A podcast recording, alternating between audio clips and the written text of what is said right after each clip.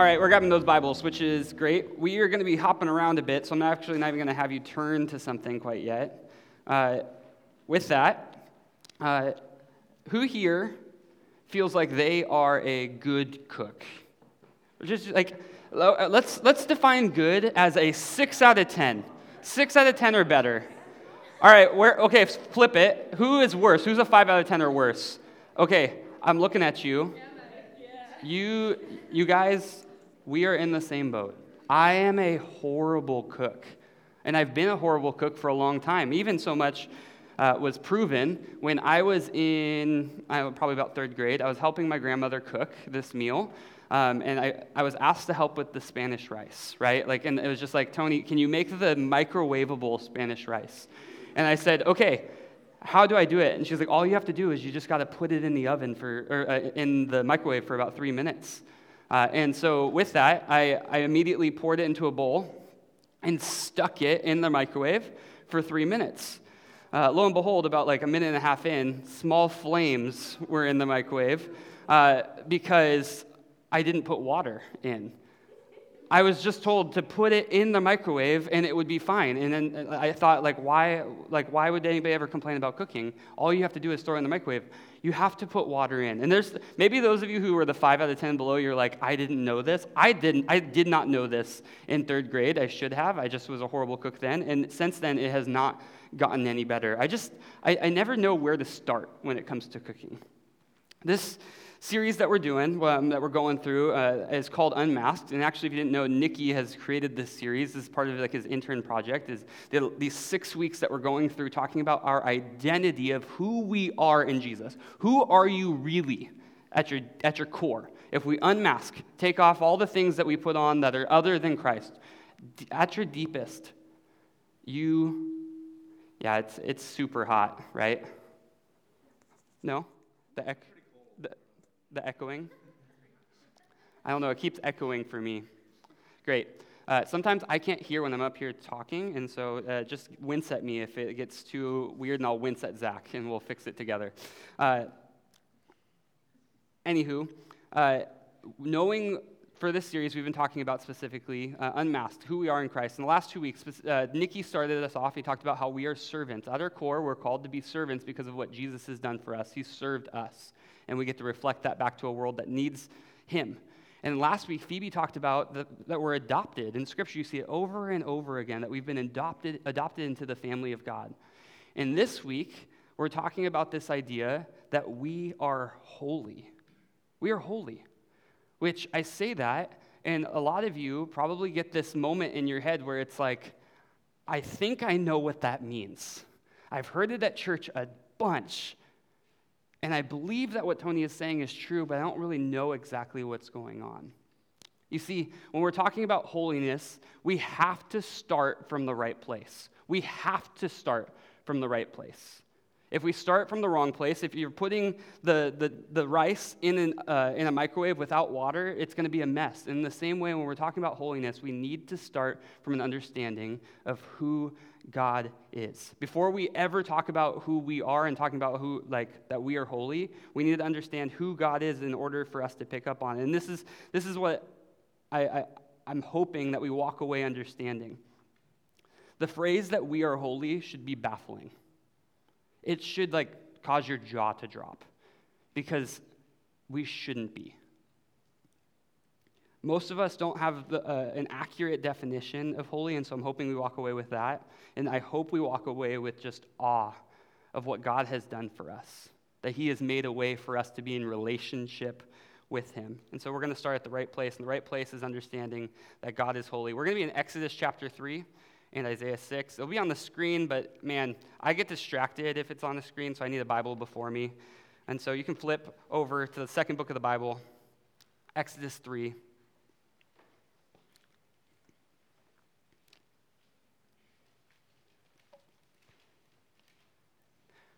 All right, I love the sound of Bible pages turning.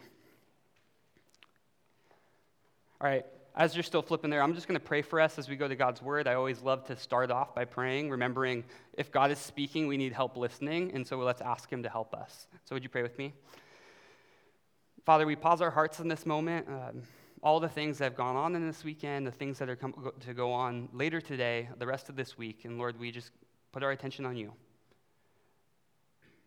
Father, we fill our minds with so many things constantly, and it's so easy for us to miss you. So would you help us listen? Not to just know about things that are on a page, but to know the living God who desires relationship with us. Would you help us? We love you, Father. Pray these things in Jesus' name. Everyone said? Amen. Amen. All right, looking at verses 1 through 4, it says this Now Moses was keeping flock of, of his father in law Jethro, the priest of Midian, and he led his flock to the west side of the wilderness and came to Horeb, the mountain of God. And the angel of the Lord appeared to him in a flame of fire out of the midst of a bush. He looked, and behold, the bush was burning, yet it was not consumed. And Moses said, I will turn aside to see this great sight, why the bush is not burned. When the Lord saw they had turned aside to see, God called out to him from the bush, Moses, Moses. And he said, Here I am. All right, we're jumping into like a random passage right here. We're looking at the story of Moses. You see, Moses was a guy who was uh, born in the people of Israel, but yet when uh, Pharaoh decided that he was going to annihilate all the uh, Israelite babies, all the Jewish babies, uh, Moses' family gave him up in order, and the, the Lord spared him, gave him away. And so, with that, chapter 2, we see in Moses' life that he's raised up in the family of Pharaoh, and he ends up murdering a guy, and he ends up running off to, to not be killed himself. Lots going on in just a few chapters of the Bible. But we get to this section where he's staying with his father in law. He's gotten married. He's been on the run for about 40 years, and he's taking care of the sheep. It's a very lowly task, going from royalty to taking care of sheep and he's taking care of these sheep, and he walks past the spot that he's probably been countless times. And he looks off to the side. It says he turns aside and he sees that there's this bush on fire, yet it's not being consumed, which is like, I, I, I love that he says, like, I'm going to go check this out, which why wouldn't you? If you looked and saw a bush on fire, like, I'm going to see what's going on over here. Of course you would. You move towards it. And it's there that the bush starts talking, which is crazy. And the Lord saw that, that Moses had come and he called out to him. He says Moses' name. He says, Moses, Moses, and Moses responds, Here I am. You see that as Moses is approaching him, God invites him in. And then we get to this point where we begin to talk about or see what we're talking about today. Look at verse 5. And then he said, Do not come near. Take your sandals off your feet, for the place on which you are standing is holy ground. And he said, I am the God of your father, the God of Abraham, the God of Isaac, the God of Jacob. And Moses hid his face, for he was afraid to look at God.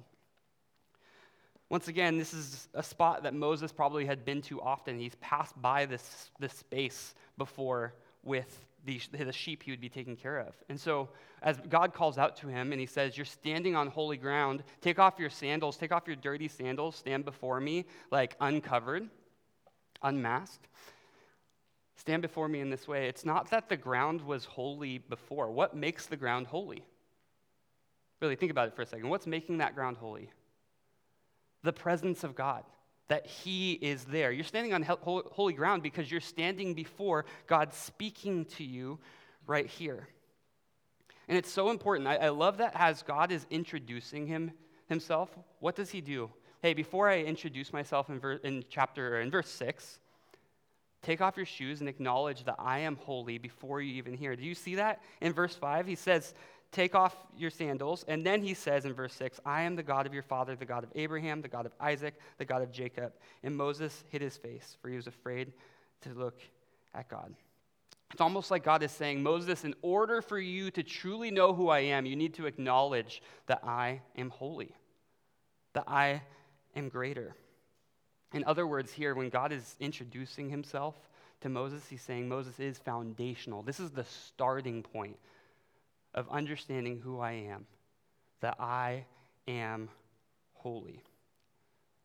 I want to take a moment, if this is foundational for knowing who God is, to just like for you to actually talk with the people around you of what words come to mind when you hear holy? And I want your honest answers. I don't want the answers that you think I want to hear. What comes to mind when I say the word holy? Look, you got 30 seconds. Talk to the people around you.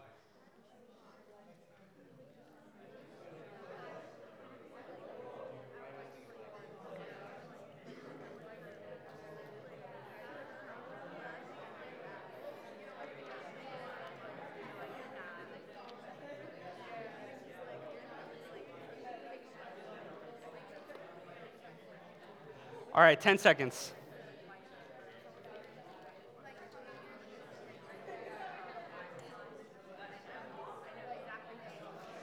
All right, now that you've talked with the people around you, just a few people shout out some things that come to mind when you hear the word holy. Oh, one at a time. what? Set aside from the world. A very clean bed. Cleanliness, yeah. God, yeah, that's great. Bright light. Yes. Pure. Cool. Yeah. Clean bleach. Holiness bleach. Holy guacamole. Okay, perfect. I, I hear you. I used to think, I used to think that I, I, knew this wasn't the definition, but whenever I heard the word holy, the word that actually came to mind for me was boring. Honestly. Like, that was the word that came to mind. Whenever I heard the word holy, I would think, okay, here we go. This is going to be boring. You guys want to hear the definition of holy? To be holy is to be separate and distinct. Separate and distinct. And not just like being unique, but separate and distinct in goodness. To be holy is to be separate and distinct in goodness. And we see in Scripture that God is perfectly holy. He is other than us, other than this world. He's been here before we were, and He's infinite and He's like, He's perfect. And this idea of God being holy means that He is separate and distinct of anything that you have experienced in this life. He is greater. He is more pure, He is more perfect, clean. And a picture of God's holiness, just a small picture, is found in Isaiah chapter 6. It's one that I feel like helps paint a picture for us. You can flip over there. We're going to be flipping around a ton. But look at this in Isaiah 6. You can use the table of contents if you need it, I promise. It won't bite. Isaiah chapter 6, starting in verse 1, there's this vision that Isaiah has. He describes and says, In the year that King Uzziah died, I saw the Lord sitting upon a throne, high and lifted up, and the train of his robe filled the temple. Above him stood the seraphim. Each had six wings. With two he covered his face, with two he covered his feet, and with two he flew. And one called out to another, saying, Holy, holy, holy is the Lord of hosts. The whole earth is full of his glory. And the foundations of the threshold shook at the voice of him who called, and the house was filled with smoke. And Isaiah said, Woe is me, for I am lost, for I am a man of unclean lips, and I dwell in the midst of a people of unclean lips. For my eyes have seen the King, the Lord of hosts. It's this wild scene that Isaiah is brought to of these angels proclaiming out, Holy, holy, holy is the Lord God Almighty. So much so, so, so separate and distinct in goodness compared to them that they're covering their feet, they're covering their eyes, and they're flying around. I mean, might as well just have an extra set of wings, you know? And they call out, Holy, holy, holy. You see, in, uh, in Jewish culture, whenever you called something uh, whenever you said a word multiple times, it was meant to produce emphasis. Like, I mean, it's the same for us. We do the same exact thing. If you repeat a word, you're trying to hammer in how significant it is. So typically, people would say, like, uh, if you were eating a breakfast burrito, you would say, wow, this breakfast burrito is tasty.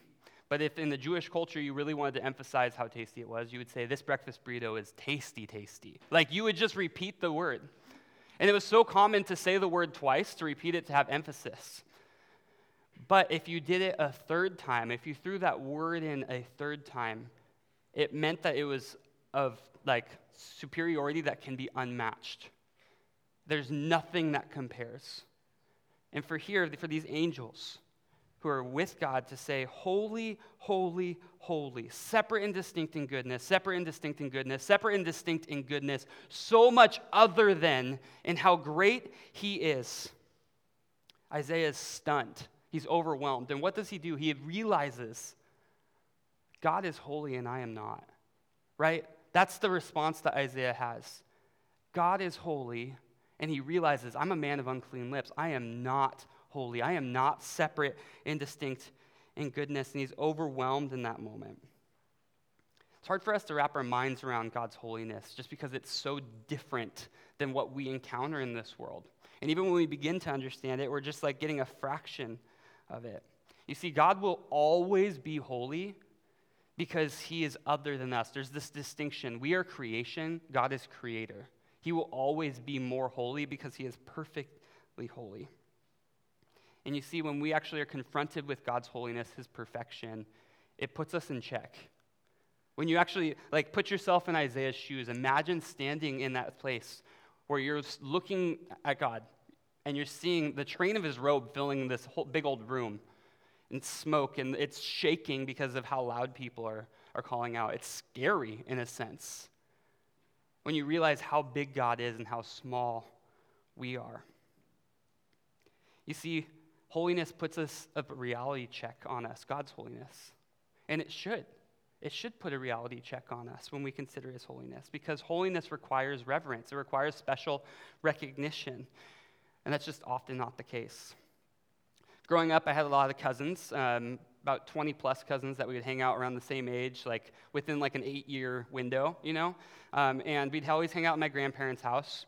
And uh, there was this one summer that we were hanging out that we uh, ended up making a bunch of clubs. Like it was, I don't know what, it's like what cousins do. You just do the weirdest things.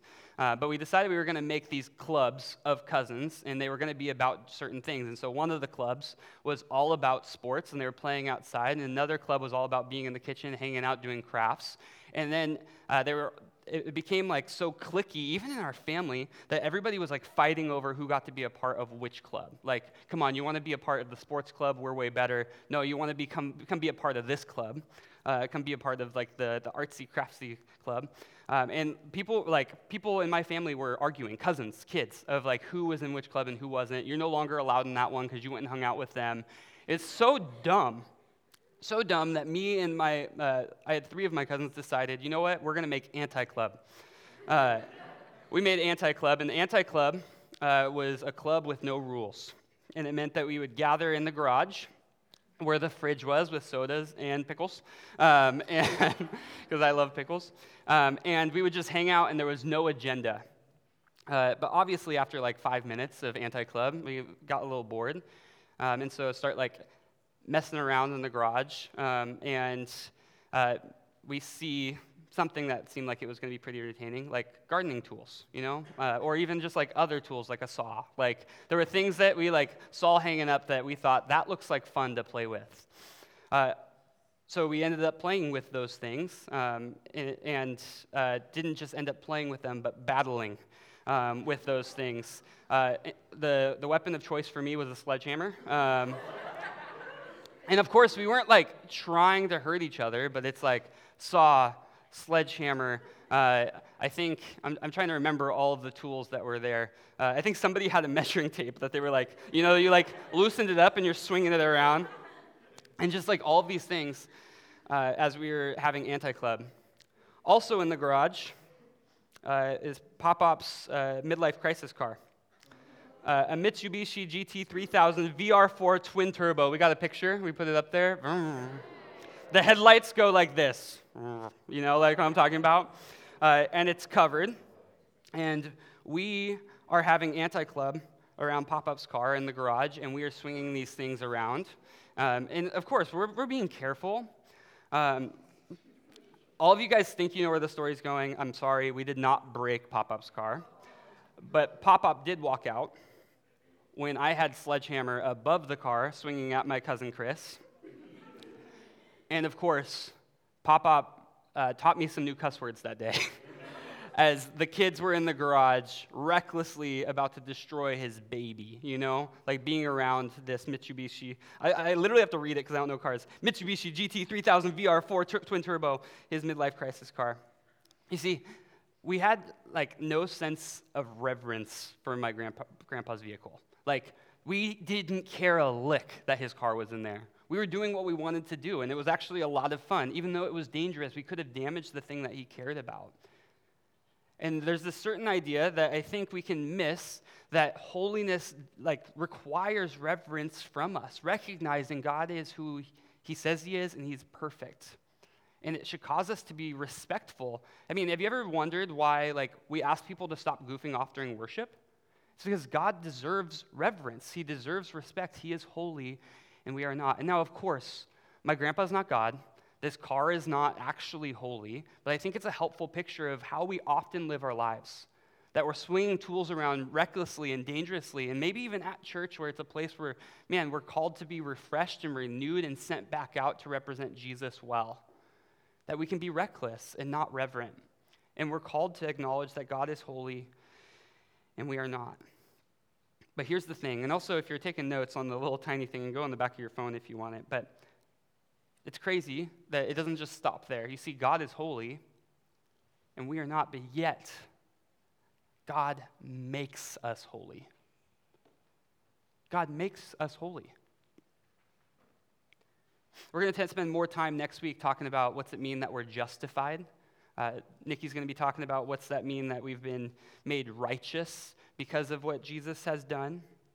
You see, like in summary, where Nikki's going to be going is that the consequences of our sin for being sinful has been paid. If sin deserves death, Jesus has paid that death on the cross and not only died, but resurrected on the third day afterwards. But not only did he pay the punishment for sin, he also handed us his righteousness. So we get Christ's perfection when we put our faith in Jesus. We are made perfect before God. We've been justified. And with that, as that happens, as we are uh, put our faith in Jesus, God actually makes us holy because we're made righteous as He is righteous. I think a, a helpful picture of like actually how this plays out is found through the temple in Old Testament. All throughout the Old Testament, you know that people would have to make sacrifices regularly for their sins. I mean, if you've ever opened up to the Old Testament and like tried to read it, it kind of feels confusing because it's so foreign to us. They had to make sacrifices because sin required death. And so every single time that an animal's blood was shed, it was a reminder that that should be my blood over and over. And even so much so that once a year there was a Day of Atonement where uh, a high priest would go in and they would shed the blood of bulls and goats specifically for all the people. If we missed anything, God, we were, we were remembering that we deserve this, that sin requires death. They would go into this place, they call it the Holy of Holies, the deepest part of the temple where God was, is residing in the Old Testament. And that's where it would happen. That only one person a year would go in there because it was meant to be the holiest place on earth. And yet when Jesus died, when Jesus like died on the cross, there were a few things that happened immediately after. And one of them that I just want to zoom in on of what happened in the Holy of Holies after Jesus died. Look at Matthew 27 51. It's on the screen. It says this And behold, the curtain of the temple was torn in two from top to bottom, and the earth shook, and the rocks were split. You see, there was a, a curtain that separated like the outside from the Holy of Holies, like the rest of the temple in there, and you'd have to go behind the curtain to get in. And right when Jesus died, it says in, in Matthew and Mark that the curtain was torn. And how was it torn? From top to bottom. Because where was it being torn from? God had torn it. The divide between God and his people was no more. Like, guys, this is insane. One person a year would get to go. And God is saying, because of what Jesus has done, what God has done on our behalf, he has taken that divide away and he comes and dwells with us. Actually, we see even in 1 Corinthians 6, it says this in, in, verses 19 and 20 Do you not know that your body is a temple of the Holy Spirit within you, whom you have from God? You are not your own, for you were bought with, with a price. So glorify God with your body. You see, no longer is there the Holy of Holies, no longer is there a temple that God resides in. He resides in his people now, which means the Holy of Holies is actually with you. Take a second to think about that. If God is separate and distinct in goodness, and yet because of what Jesus has done on the cross, it was that significant that where, to the point where the God of the universe, the most holy being that will ever be, is now in those who've put their faith in Jesus. He makes us holy. He makes us separate and distinct and goodness. The same one that had Moses take off his shoes, the angels praise and worship, the one who tore the curtain in half is in you if you've put your faith in Christ. You've been made separate and distinct. You are not holy because of how good of a lifestyle you live. You are not holy because of anything that you have done. You are made holy because solely of what Christ has done in you, what he has made possible. And it is because of that that we actually can start to live a life that reflects that reality. That we get to start choosing other things than sin. And don't mishear me with that. Like, I, I don't want you to think, like, I'm, I'm going out and say, like, your life is all about not sinning. Your life is about glorifying God, and a byproduct of that is going to be choosing Him over your sin. Living a life that looks more and more the way of who you actually are. When I was uh, in college, I worked at Forest Home summer camp, um, and I ran the high school version of the family camp. There would be like 10 to 60 kids a week. Um, and uh, we would partner up with the middle schoolers pretty often. Like we would um, partner up together and go do different activities and things. Um, and typically it was like going to the ropes course or doing uh, the mud bowl, um, just like these different uh, crazy activities together. And so I remember we were walking one of the weeks one summer um, up to the mud bowl. It was like me and three other leaders, and I'm at the front with my friend Johnny, and the girls are in, the girl leaders are in the back. And as we're hiking up this hill, at the top of the hill, we see just what looks like a, a medium-sized, like a large cat. And like, there, I've, I've seen bobcats plenty of times before, and so I thought, first of all, like, that must be a bobcat, until it turned around and this giant tail whew, swung behind it. Uh, that was a mountain lion uh, that we saw. And all I know is that uh, mountain lions kill people. Uh, and so, uh, what? They are very cute um, until they're on top of you. Um, and uh, it was this moment where my heart went from like 60 beats per minute to like 1,000 beats per minute of just like, oh my gosh, my life is in danger. I'm like within like 50 yards of this cat. And then it clicked on me that like, I'm responsible for the 80 plus kids behind me who are all heading in this direction. Immediately my first thought was like you know what? I should just turn back until i, I, I realized that i was responsible for all of these people. I, I realized my job who i was.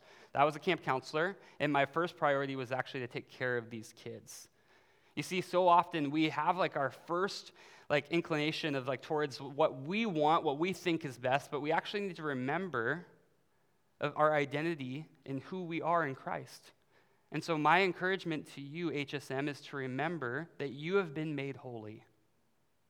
So, we get to actually step in that as we walk from this place. If you don't have a relationship with God, it doesn't help for me to say, go clean up your life and stop sinning, because that's actually not going to do anything for you. But if you have put your faith in Jesus, man, the, or the conviction, if you were in main service today, uh, confession of our sin, is so foundational to walking weekly, daily with God. If I feel like I'm talking to a few people in the room as I say this. Um, if you have a relationship with God and you keep choosing your sin, why are you settling? Why are you settling? You're settling for less. There is something so much greater in this life, so much more purpose, more significance, more eternal, more fulfilling. You are not holy because you are better than other people at following the, the rules. You are not holy because you sin less than the person next to you. It's only because of what God has done. So stop being indifferent towards your sin. Take it seriously. God took it so seriously that he sent himself to die on the cross for it. So why wouldn't we take our sin seriously? It's been paid with. It no longer binds us, and so we can actually walk towards a God who is holy as we begin to look more and more like him in this world, reflecting our identity deepest in nature. Would you guys pray with me? Father, we, we pause at the end of this message and, and realize that this is just a topic that uh, we feel like we feel like we maybe have a vague idea about or we think we understand, um, but Lord, it, the implications are, are huge. Lord, if we actually believe that we are holy because of what you have done, we will live so differently with so much more gratitude. We should never have been able to say the words that we are holy, but yet you have made a way. God, thank you for what you constantly do. You blow us away, you baffle us. And so, Father, would you be more glorified in this room as we sing praises to you, as we respond in worship, even with reverence, because of who you are? You are good, Father. We love you. These things in your name. Amen.